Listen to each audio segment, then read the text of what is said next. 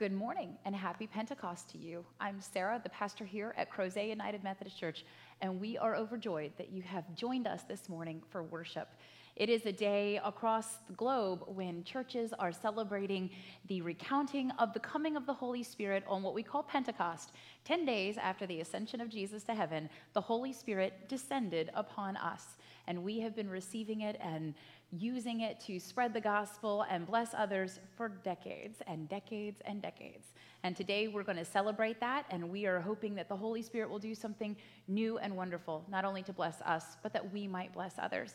So, as we begin our worship this morning, I want to share with you a couple things. We've been uh, encouraging our children to come up with names for our new kitty cat that Jesus got. And so today is the last day. So if you haven't yet submitted your idea for what we should name this really cool cat Jesus acquired while we've been in isolation, then you can have your adult that is with you, whether it's a parent or a grandparent, go ahead and submit that even in the comments right here on the video. We would love to know what you think we should name our kitty. And we have a couple other announcements we want to share with you. Of course, you'll notice I'm wearing red, and a lot of us here are wearing red. If you're not wearing red, it's never too late because I can't see you. So go ahead and get dressed afterwards or put on some red or decorate your front door, your windows, do something to celebrate and send us a picture. We're going to be compiling all of those. And we would love to see how you are marking Pentecost, even if it's baking cookies and dyeing them red. However, you want to do that, we want to see what you're doing to celebrate the birth of the church. And so today, we also want to encourage you at 10:30, we're going to be hosting our virtual fellowship again after worship. You can click the link in the comments to join us, and it's an opportunity for us to have some time together after worship to say hello and, and keep those relationships alive. And so thank you to everyone who's been joining us. It's a pleasure to see you, and hope you'll pop in today. And also, um, you can send those pictures, all, by the way, of Pentecost to our Facebook or you can send it to communications at crozetunitedmethodist.org. I want to make sure I let you know that so that you can get those in. And then next week, we're really excited. We are going to transition to live streaming two worship services. So those of you who have been with us in person in the past, you know that 9:30 is our contemporary worship slot and 11 o'clock is our traditional. And next week we're going to do just that. So you can still tune in at 9:30 and see more of the contemporary worship, and we're going to be working on some of more of our contemporary hymns and songs. And then at 11 o'clock, I'll be wearing my liturgical robe, my stole, and we'll have an opportunity to engage in some of those classic liturgies and affirmations of faith if you've been looking for that. So we hope that you will have the opportunity to join us for one or both. Can you ever get too much Jesus? I don't think so. So we hope that you'll join us. And the last thing I want to remind you of, I announced this on Thursday at the conclusion of the Bible study, is that this Thursday there will not be a Bible study. I have needed a little bit of a break. And so this week uh, coming up, I'm going to take a break. I'm not going to be answering emails and I'm not going to be doing Bible study, but I will be back for worship that next Sunday. So uh, if you have an emergency or there's something that you need, please feel free to contact our office staff and they will route things to me and we'll make sure that we get everything covered. But I am going to try to rejuvenate and refresh and be ready for June. So thank you so much for all of you that have joined us. We are looking forward to going right into our first hymn. It is number 328, Surely the Presence of the Lord. And you might be thinking, why are we singing this song when we're not all gathered together? Because we believe theologically that God, in the presence of the Holy Spirit, can do things and unite us in ways that we cannot fathom or fully understand. And so we are hoping and praying that that will be true as we sing this classic song for Pentecost.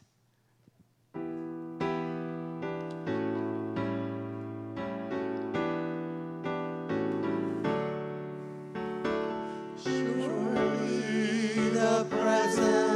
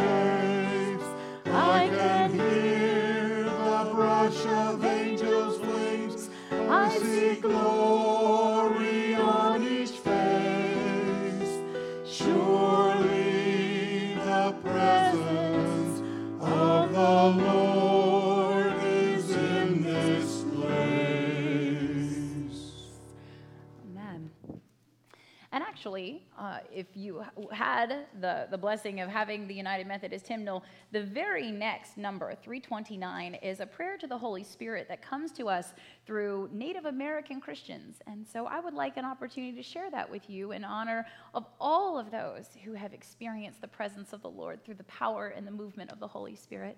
Let us pray. O great Spirit, whose breath gives life to the world and whose voice is heard in the soft breeze. We need your strength and wisdom. Cause us to walk in beauty. Give us eyes ever to behold the red and purple sunset. Make us wise so that we may understand what you have taught us. Help us learn the lessons you have hidden in every leaf and rock. Make us always ready to come to you with clean hands and steady eyes. So when life fades, like the fading sunset, our spirits may come to you without shame. May it be so. Amen. And we're going to have our moment of children's time. This is always one of my favorite encounters in church when we have the opportunity for the children to come down and, and celebrate. And in the past, we've done this on Pentecost. I remember, I think it was my first Pentecost here. We had a giant sheet cake, a big red sheet cake covered with more candles than anyone should ever have around dozens of children. And it was a fabulous opportunity to bring together our culture of celebrating the birthdays of people and the liturgical tradition of celebrating the birthday of the church. And so, if you love your birthday parties and your celebrations, then it's a perfect time for us to remember that we celebrate beginnings of many kinds, and especially that of the church. So, how does the church have a birthday? Well, the church isn't just a building like this one that I'm in right now, and it isn't just uh, an institution like a school or a college or a hospital. Instead, the church is a people. It's people throughout time, people who are older than you and I, and people who have gone before us, people all the way back that knew Jesus. And one day, when they were gathered together, the Holy Spirit came because Jesus promised his first disciples that he wouldn't leave them alone and that he would send what he called the advocate, the Holy Spirit, to be with them. And so the Holy Spirit came, and they couldn't necessarily see it like I could see you if you were here, or you could see me. But instead, they could feel it, and they could hear it, and they could sense it. And other people could sense God because the Holy Spirit came upon them. That's what we're celebrating today. That God came to us in yet another new way. God came to us in a new way in Jesus, which we celebrate at Christmas. But on Pentecost, we remember that for the first time, the Holy Spirit was for everyone. Before that, if you go back and read the first part of the Bible in the Old Testament, you'll find that the Holy Spirit was mostly for the prophets, that it was for those people that needed to tell God's people that they weren't behaving very well or that they needed to refocus and remember what God had told them.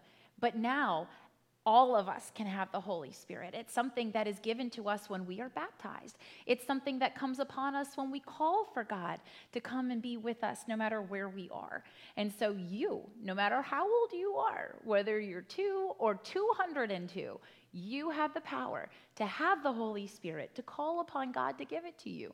And if you've been baptized, maybe you don't remember. I don't remember when I was baptized because I was just a little baby when I was baptized and I received the Holy Spirit for the first time. But it's wonderful to talk to our family and say, hey, do you remember that day? Was I baptized or could I be baptized? Those are opportunities for us to be part of the Pentecost celebration. And so, if you would like today to have something wonderful you could do, you can write a card and make a birthday card for the church. And then if you want to send it here to the church, I'll make a big mural of them and we can see how we celebrate it, including the pictures that we are inviting all of the adults and the teenagers to send in to our communications team. So we would love to see how you celebrate that Pentecost is something wonderful that doesn't just happen once a year. It happens every time we call upon God to be with us in the Holy Spirit. And we're very excited to celebrate that today. And maybe you're wearing your red. Maybe you want to make a red card. Maybe you want to make it all colorful and, and like the fire that we usually think of the Holy Spirit as. Sometimes we think of it as the dove, which you might be able to see on the banner behind me. The Holy Spirit is a wonderful thing that moves and comes to us. That's why we use fire, and the dove is a symbol for the Holy Spirit. So hopefully you'll be celebrating today too and having a good time. It's a perfect excuse to have red cupcakes, which are some of my favorites. So look forward to seeing how you're celebrating. And I want to remind you that you can come up with a great name for our kitty cat and have that come into the comments today. And then I look forward for sharing with you whose name we're going to pick. So thank you so much for being with us this morning. And now we have a really special treat. I had the opportunity to hear John Hilker warming up this morning, and we are truly getting ready to be blessed as he gives us a medley of the old rugged cross and near the cross.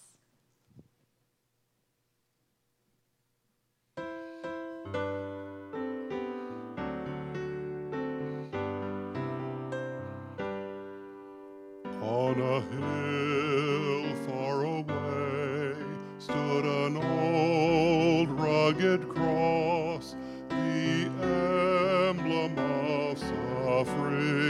and shame.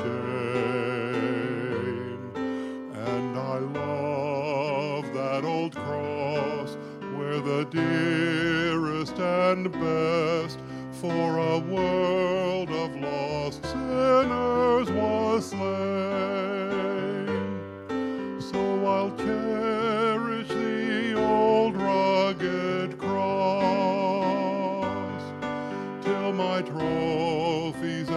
Last I lay down. I will cling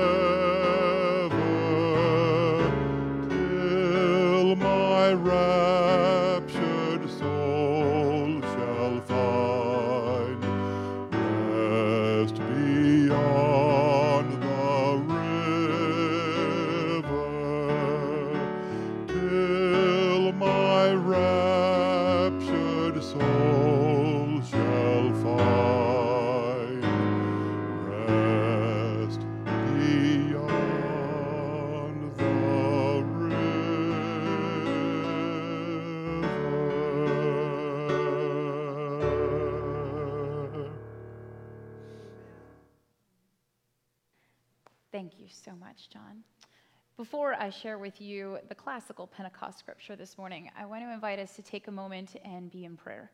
I know that many of us have gathered together in this new and different way in order to find comfort for the events that we have been witnessing and witnessing unfold. And some of us are looking for hope and joy. And I believe that we serve a God who is able to be all things and bring all things to people. And so I'm hoping that in this moment when we come together in prayer, that God will give us exactly what we need this day. Let us pray. Gracious, almighty, and loving God, there are people hurting all over the world. And we have watched as people have struggled and suffered, those who are sick and dying, and those who cry out from places of injustice and long standing hurt. But we believe in the balm of Gilead.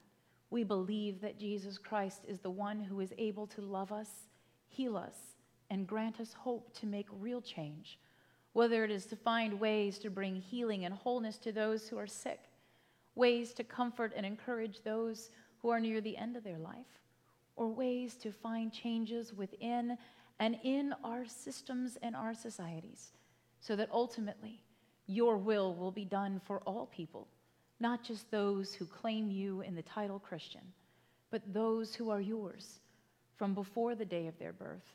For you have created all people, known them, loved them, and seek to bless them. May we embody that not only in this time of worship, but in our lives. Help us to be cleansed of the things that are obstacles to loving as you love. Help us to embrace the words of Scripture that remind us that because of the power and the presence of the Holy Spirit, not just that first Pentecost, but every day thereafter, that change is not just an idea, but it is the reality of the church, that we are changed and we seek to bring forth change that will reflect the kingdom to come, the awesome and almighty God that we know and love, and the Christ that we serve through our acts of kindness, our acts of mercy, and our love and compassion as disciples of that same Christ. May it be so, Almighty God.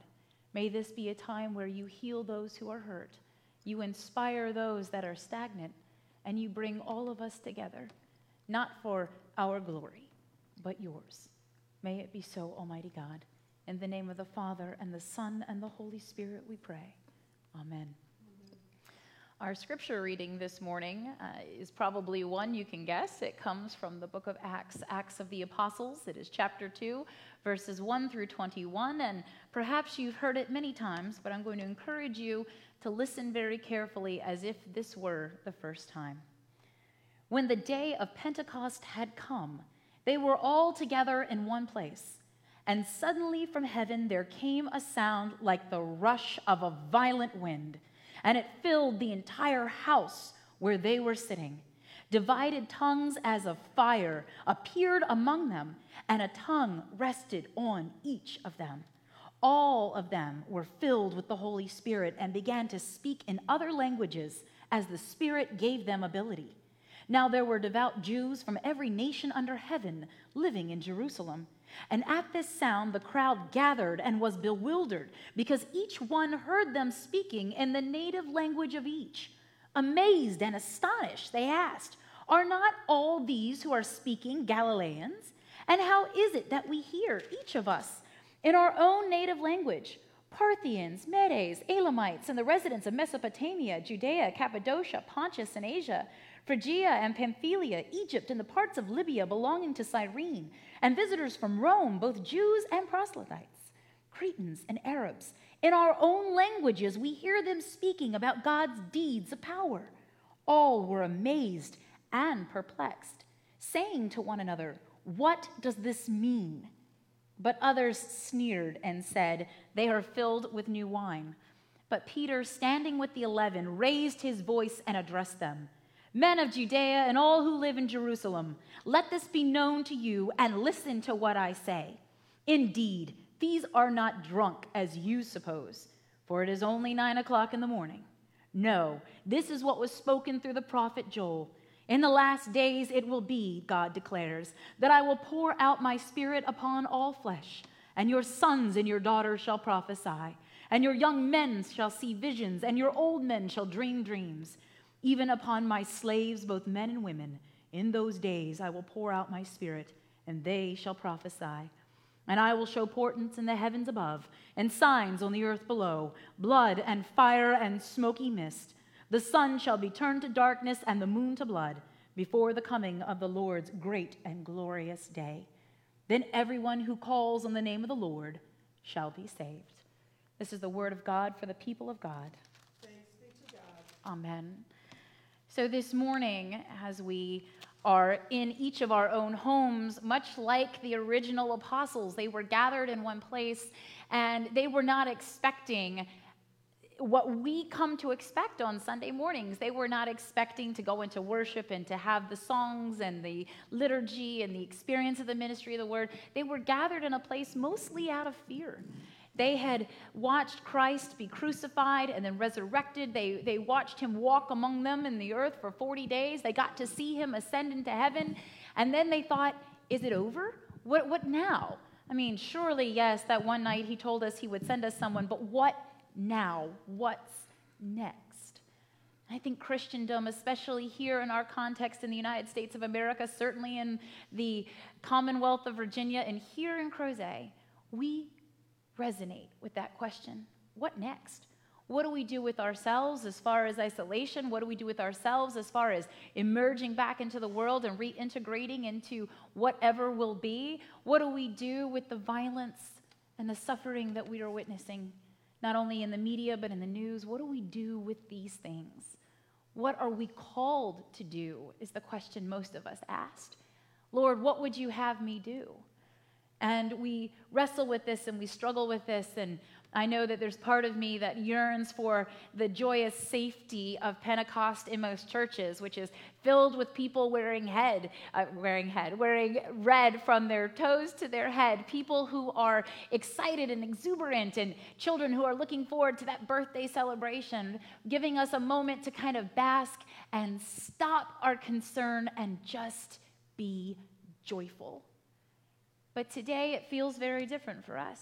Today, things don't look or sound or act the same, and that couldn't be more Pentecostal because nothing was the same that day. They had never experienced God's presence quite like this.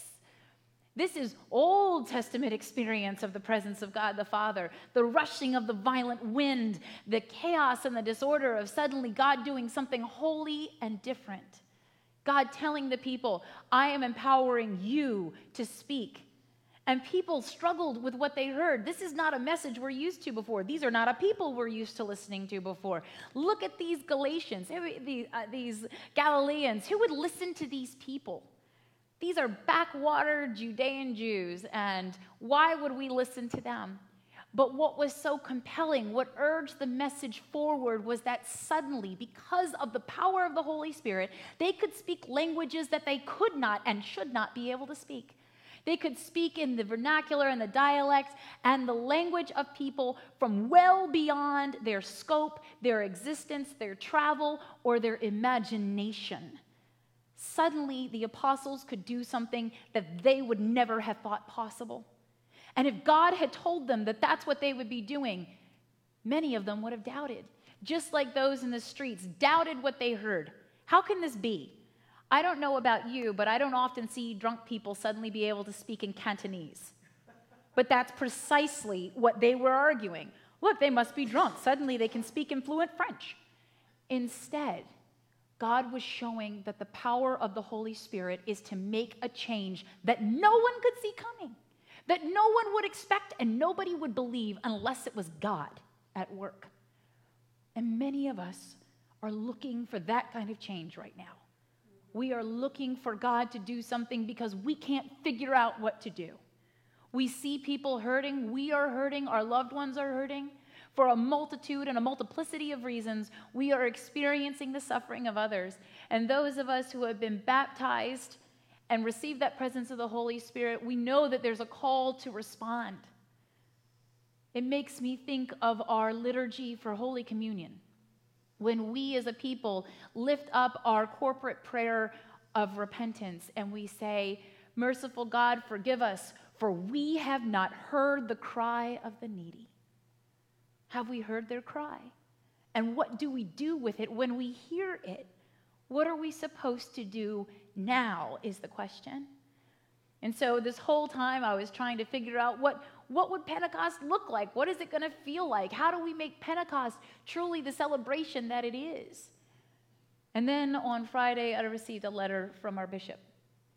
And I want to share with you her words that don't just haunt me, they are forever in my mind and upon my heart.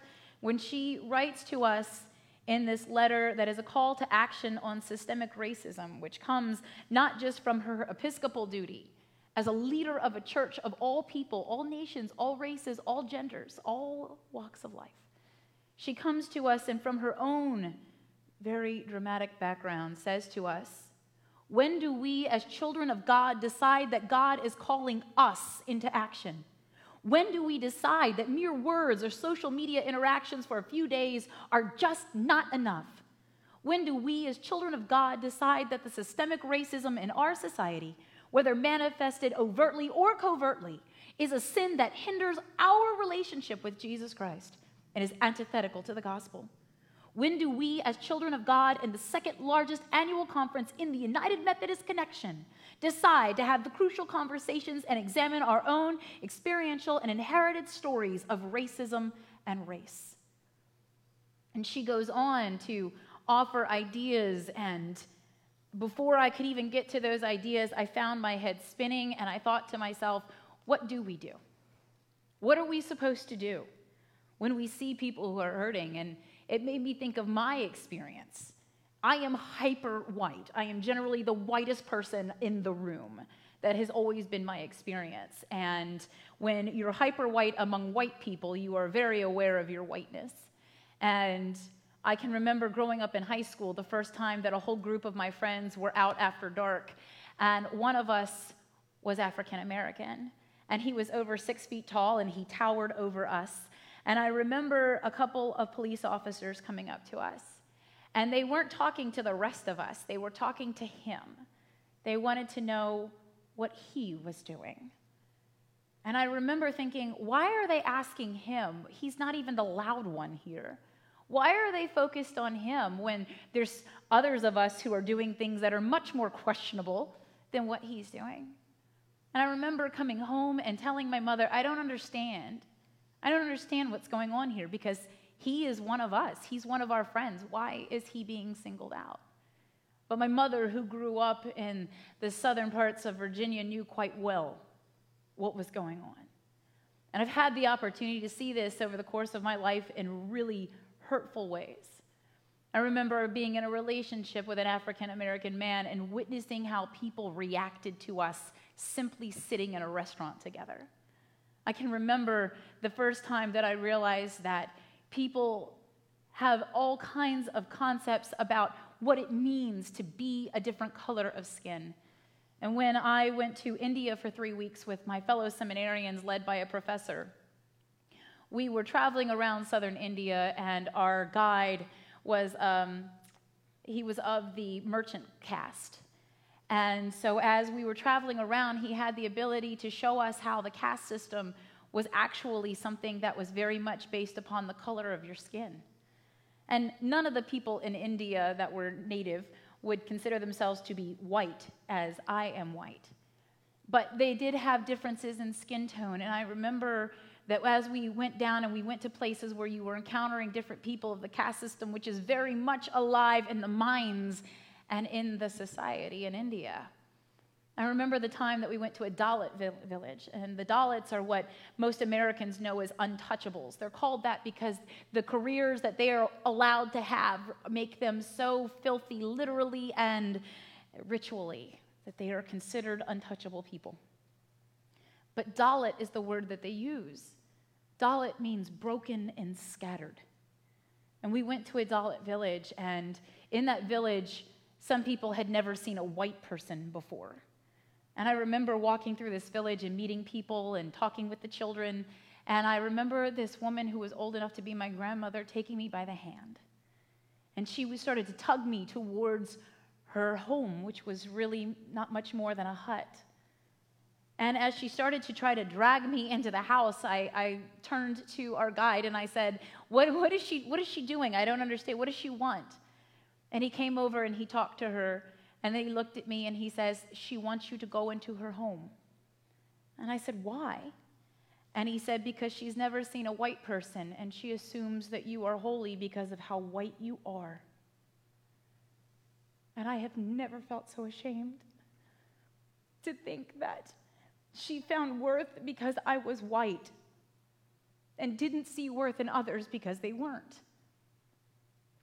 And I remember standing there wrestling with do I do what she wants because she thinks that my presence is an honor? Or do I stop the perception that I am better because I am white?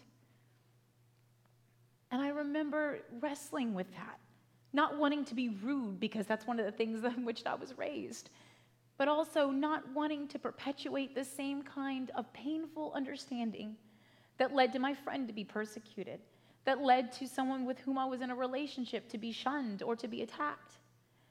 That has led to the same kind of pain and suffering we have been witnessing in the news. And so I pay attention now when people start talking about the color of skin. Very few people say, Oh, if you're looking for our pastor, she's the hyper white woman in the front. Very few people say, Oh, you mean our psoriatic pastor because she has psoriasis? They don't recognize me because of my skin color. Now, they may recognize me because they think I'm a female, but they would be wrong. They might recognize me because I have a presentation that might say I'm not heterosexual, but they would be wrong. And so the problem is that we continue to have distinction where the Holy Spirit is trying to tell us that there is none. I have been drawn back to the letter of Galatians where the Apostle Paul, who not only had an encounter with the risen Christ, but repeatedly invoked the power and the presence of the Holy Spirit, spoke these words. In chapter 5, verses 22 to 23, he says, By contrast, the fruit of the Spirit is love, joy, peace, patience, kindness, generosity, faithfulness, gentleness, and self control. And it would be wonderful if we could expect all people to simultaneously manifest all of those fruits. I myself never manifest all of these. I'm continually wrestling with patience above all. But yet, sometimes we have the unreasonable expectation that just because somebody claims to have a relationship with Jesus Christ, or just because someone claims the title of Christian, that they should be held to a standard by which we ourselves cannot live. And we struggle with that but even more so than what we are called to be by the fruit of the Spirit are the words that Paul writes before that. The words that resonate with me as I think about everything that is going on today and what Pentecost truly did. If you want to know what Pentecost did for Christians throughout time, it is in Galatians 3, verse 28. There is no longer Jew or Greek. There is no longer slave or free. There is no longer male and female, for all of you are one in Christ Jesus. When we wonder what the Holy Spirit really did on Pentecost, what we find is that it was the great equalizer. That those of us who enjoyed power and privilege because of things that were beyond our control, that we were free, that we were male, that we were a Jew, or that we were a Greek, those things do not matter in Jesus Christ. Those who felt that they were less were raised. And those who had enjoyed power and privilege for no reason that they had earned were asked to be humble. And we are asked repeatedly to not only find our equilibrium, but to help others achieve their own. And we struggle with this as modern Christians to find the way in which the Holy Spirit will enable us to truly be who we are called to be. It is time that Christians all over the world recognize that God is still doing Pentecost, that it is still happening. The bishop in her letter said, We are the second largest conference. The first, for the first time at the next general conference of the United Methodist Church, a global denomination will not be white. It will not be American or of European descent, it will be African. For the Holy Spirit and Pentecost are truly alive there. People hear the message of Jesus Christ, they receive the Holy Spirit. And in places where they thought that their living would simply be survival and then death, they have experienced not only the ability to thrive, but to help others, entire communities, do likewise and their desire to let their faith be for all has changed countless lives. That's why the conference that is now number one in the world has increased by 100,000 Christians a year. It is incredible to see. And it will be a moment when Methodists from all over the world gather together and there will have been a shift in the power differential. There will be a time now where faces previously silenced will have the position of power and authority. I had the opportunity to encounter just a taste of the joy that they have when I went to Call General Conference in February of 2019 in St. Louis, Missouri. And before the conference began, there was an entire day of worship and prayer. And each section of it were led by a different area of the world. And when the African bishops got up, they radiated joy. And one could not do anything but think, surely the presence of the Lord is in this place. And it was incredible to hear their testimonies, to see what they had done, the, the facilities that they had built, the gifts that they had given, and the way in which they took what they had considered to be nothing and through the power and the presence of the Holy Spirit multiplied it so that it wasn't just enough, it was abundant. And because of this, they were able to bring people home to the flock of Jesus Christ. They were able to show them that they were of infinite worth, sacred worth, that they were beloved, known, forgiven, loved, and free. That is the testimony of the Holy Spirit every day of the year, not just on Pentecost.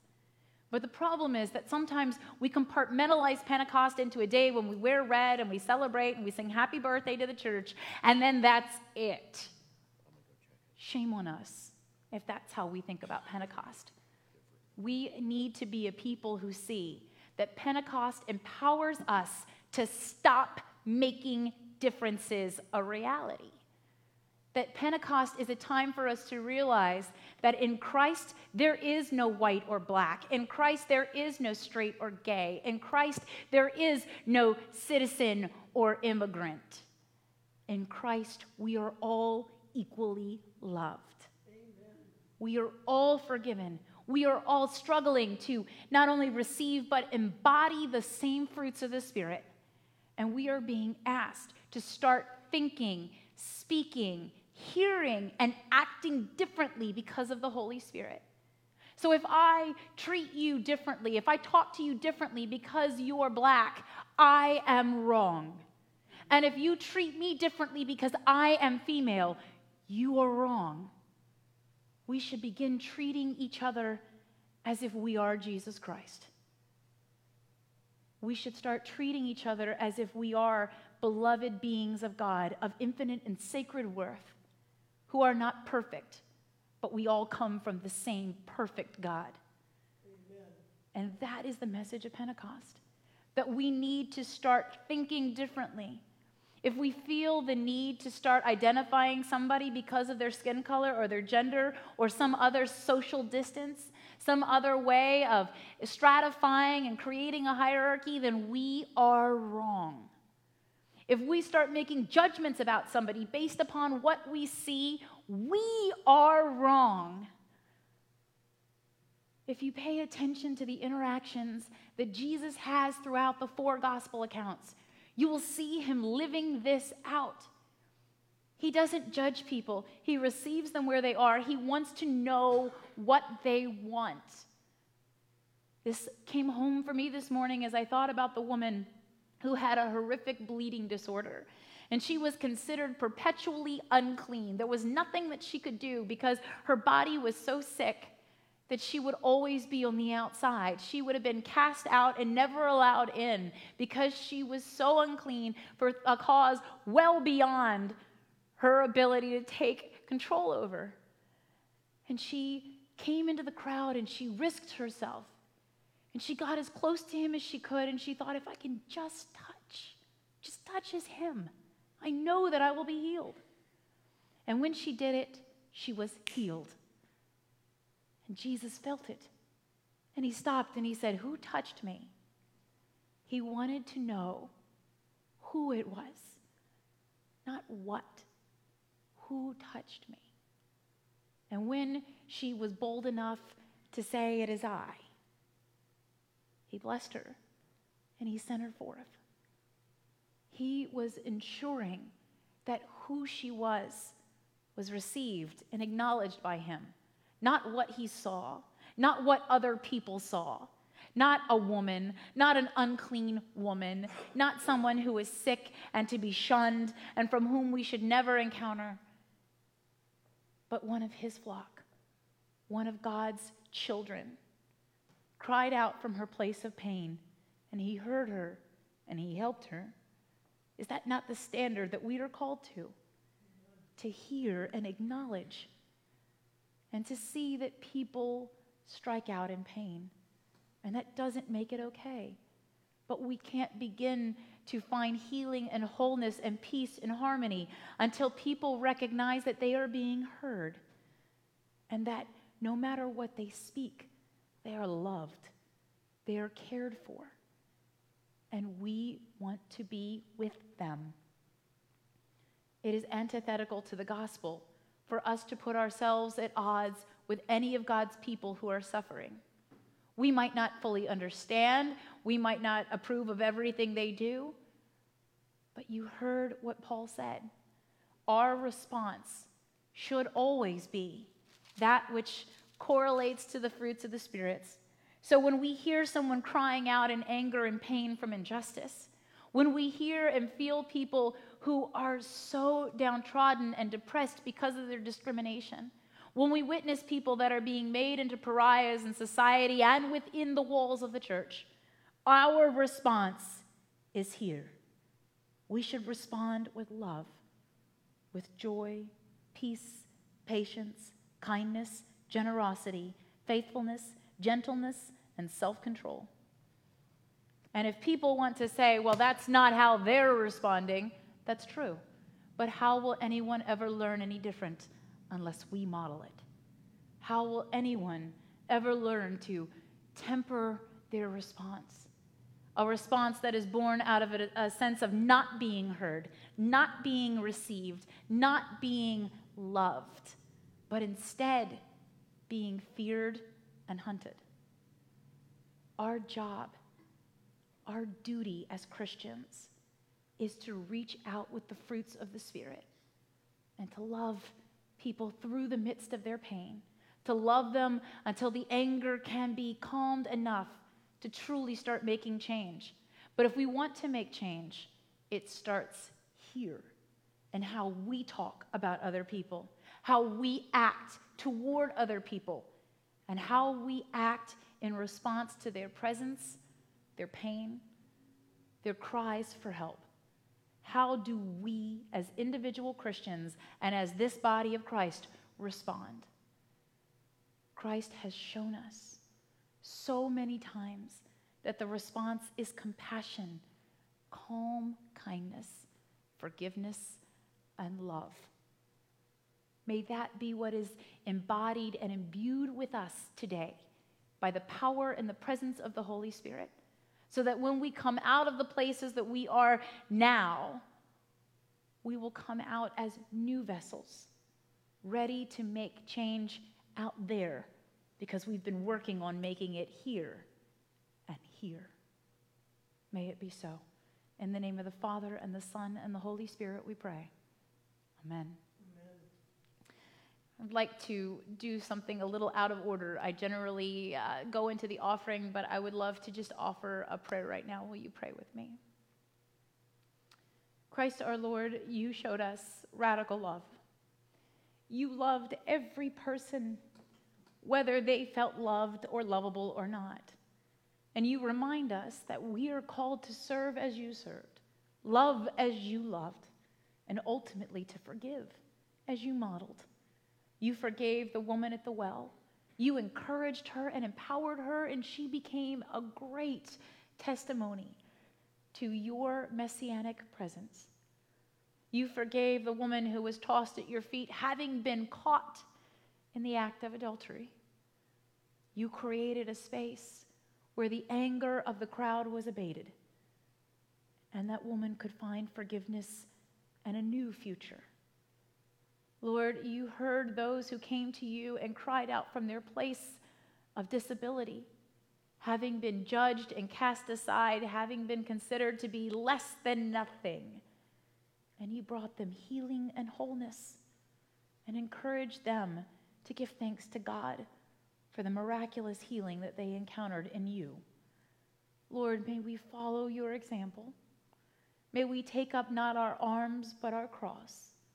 May we lay down the things that cause us to become obstacles to others and instead open up our hearts and our minds that we might be vessels of your healing grace. Help us to yearn to know other people as beloved and sacred worth rather than to categorize them, for we have experienced what it is to be set free from categories. We are no longer Jew or Greek, male or female, slave or free. May we find liberation from all new categories that would bind us, sequester us, and segregate us. May we find a place to be one, for in you we truly are. We seek to find, to experience, and to share the equilibrium that you gave to us on that first Pentecost. We who have been loved beyond our ability recognize what a gift it is. You have loved us more than we ever deserve and we could ever truly recognize. Our hearts, our spirits, our lives overflow with it. May we share it with others, for there is more than enough love from you. May it be so. In your incredible name we worship and we pray. May we go forth to live and to share and to love in your same mighty name. Amen. This is a time when we would be encouraging you to worship the Lord with your tithes and your offerings.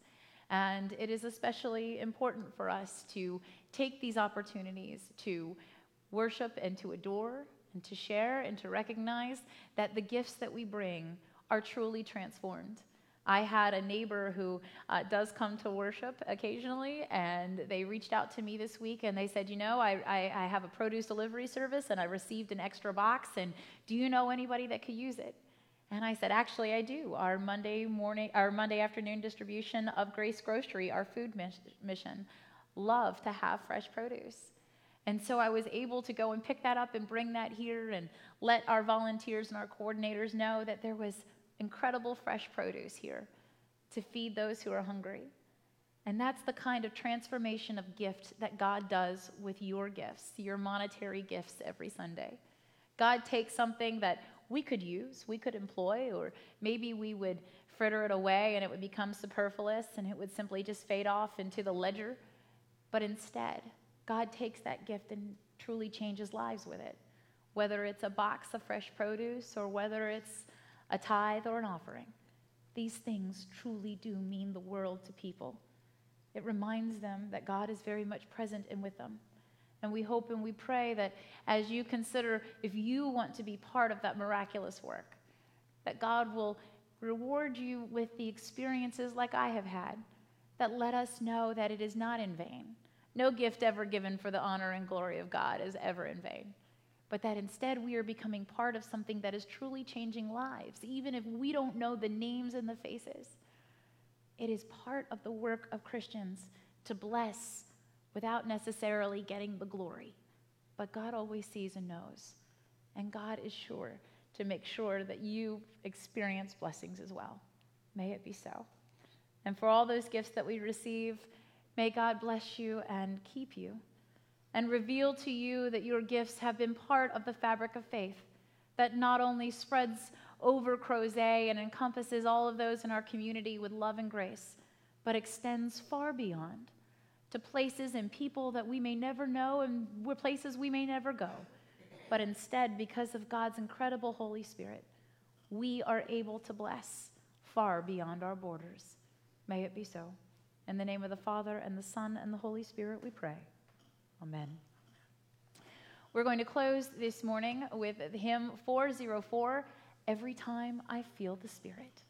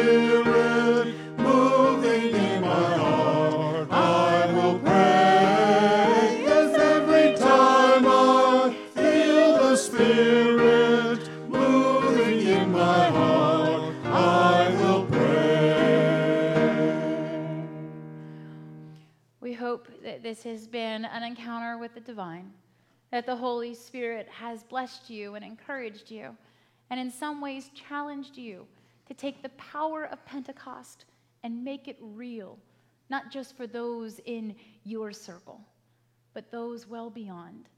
That with every person that you encounter, how you choose to look and listen and respond is an opportunity for the Holy Spirit to speak through you of God's love, forgiveness, and grace. Will you receive this benediction? God Almighty, who came to us in the pillars of cloud and fire, and Christ, who came to us in human form, and now the Holy Spirit, who has descended upon us once more, be at work in you and through you, that this day and every day you may become living vessels of God Almighty with the power to speak truth and love, the desire to forgive those who desperately need to know that there is another way, and ultimately to show everyone with your words, your acts, and your life that they are beloved. May you go forth into the rest of your day and every day in the name of the Father and the Son and the Holy Spirit, who love you unequivocally. Go forth in peace. Amen.